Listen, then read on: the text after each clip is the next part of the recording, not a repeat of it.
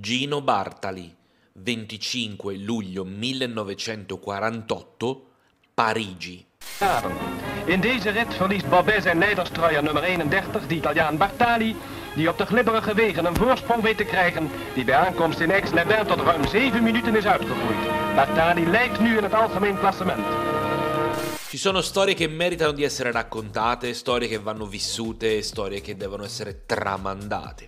Il Tour de France del 1948 è una di quelle storie che devono essere raccontate e raccontate e raccontate ancora. È la storia della vittoria di Gino Bartali dieci anni dopo la sua prima vittoria al Tour de France. Un Tour de France lungo 4.800 e passa chilometri per nazionali. La nazionale italiana viene bollata come vecchia e bollita dai giornalisti italiani.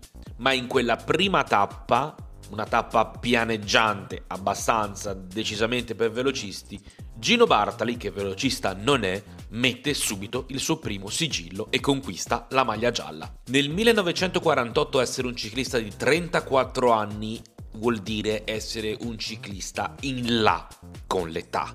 Ma Gino sembra non importare nonostante i consigli del commissario tecnico della nazionale italiana, Alfredo Binda, che consiglia a Gino di stare tranquillo perché non è più un giovanotto. La favola di Gino Bartali rientra immediatamente.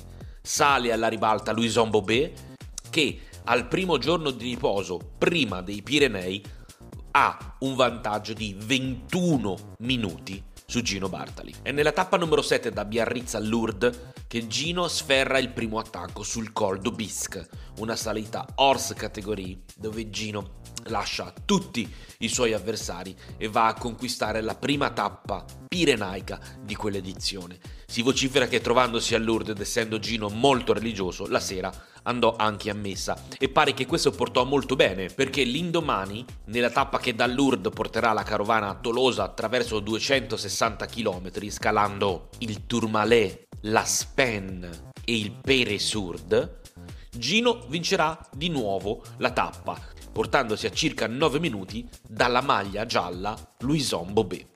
Il destino è bizzarro e nei giorni successivi Gino Bartali torna a perdere di nuovo terreno portandosi nuovamente a 21 minuti di svantaggio dalle Louison Bobet quando arriva il 14 luglio, secondo giorno di riposo del Tour de France. I libri di storia diranno che il 14 luglio del 1948 succede un fatto incredibile in Italia, attentato a Palmiro Togliatti, segretario del Partito Comunista. Questo porterà la situazione in Italia già abbastanza agitata sull'orlo della guerra civile. Quella sera stessa il presidente del consiglio Alcide De Gasperi chiamò Gino Bartali in albergo, chiedendo al toscano di vincere la tappa dell'indomani, la prima tappa alpina, e chiedendo anche, perché no, di vincere il Tour de France. Le leggende narrano che Gino rispose il Tour de France non lo so, ma domani di sicuro vinco io. È il 15 luglio 1948, la tappa va da Cannes a Briançon, 9 Gran Premi della montagna, ma se i primi 6 sono salitelle trascurabili, le ultime 3 hanno dei nomi che fanno rabbrividire al solo pensiero. Il Col d'Allò, il Col de Var e, in finale, l'Isoard. Una giornata fredda, freddissima per tutti, ma non per Gino Bartali, che sulle dure rampe degli ultimi tre colli attacca e rimane solitario, scalando l'Isoard in totale solitudine e arrivando a vincere la tappa a Briançon con un vantaggio esorbitante. In classifica generale Gino avrà 51 secondi di ritardo da Louison Bobet.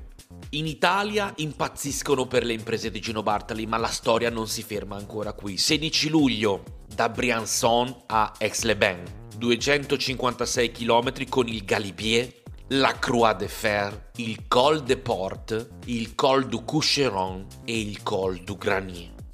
Ancora una volta Gino, che mette la squadra alla frusta, rimane solitario al traguardo e questa volta, per il secondo giorno consecutivo sulle Alpi, domina e prende la maglia gialla. L'Italia è ancora più impazzita, ma la storia non è ancora finita. 17 luglio 1948, terza frazione alpina, terza vittoria consecutiva di Gino Bartali, che ha fatto sprofondare tutti i suoi avversari nell'abisso del tempo. Gino Bartali, che veniva dato per bollito, vince il suo secondo Tour de France dieci anni dopo la vittoria del primo Tour de France. Mai nessuno nella storia del ciclismo è riuscito a ripetere un'impresa del genere. Ma se alla vigilia della tappa alpina il suo ritardo era di 21 minuti in classifica generale, beh a Parigi la classifica generale recita quanto segue. Gino Bartali, primo. Secondo, Brick Shot a 26 minuti e 16 secondi. Terzo, Gail Lapebi a 28 minuti e 48 secondi. Quarto, Louison Bobet a 32 minuti e 59 secondi. La leggenda narea che le vittorie di Gino Bartali riportarono la serenità in Italia, che non sfociò nella guerra civile, con grande respiro di sollievo da parte di tutti, sportivi e non. Il Giro di Francia del 1948 consacra la leggenda di uno degli scalatori più forti di tutti i tempi, tanto che qualche anno dopo Paolo Conte dedicherà a lui una canzone dedicata proprio a queste gesta. Carro, e sto pensando agli affari miei. Tra una moto e l'altra c'è un silenzio che descriverti non saprei. Oh, quanta strada nei miei sandali, quanta ne avrà fatta Bartali. Quel naso triste come una salita, quegli occhi allegri da italiano in gita e i francesi ci rispettano, che le balle ancora gli girano e tu mi fai, dobbiamo andare al cinema, vai al cinema, vacci tu, zazzara zazz, zazzara zazz, zazzazzara zazz, zazz, zazz, zazz.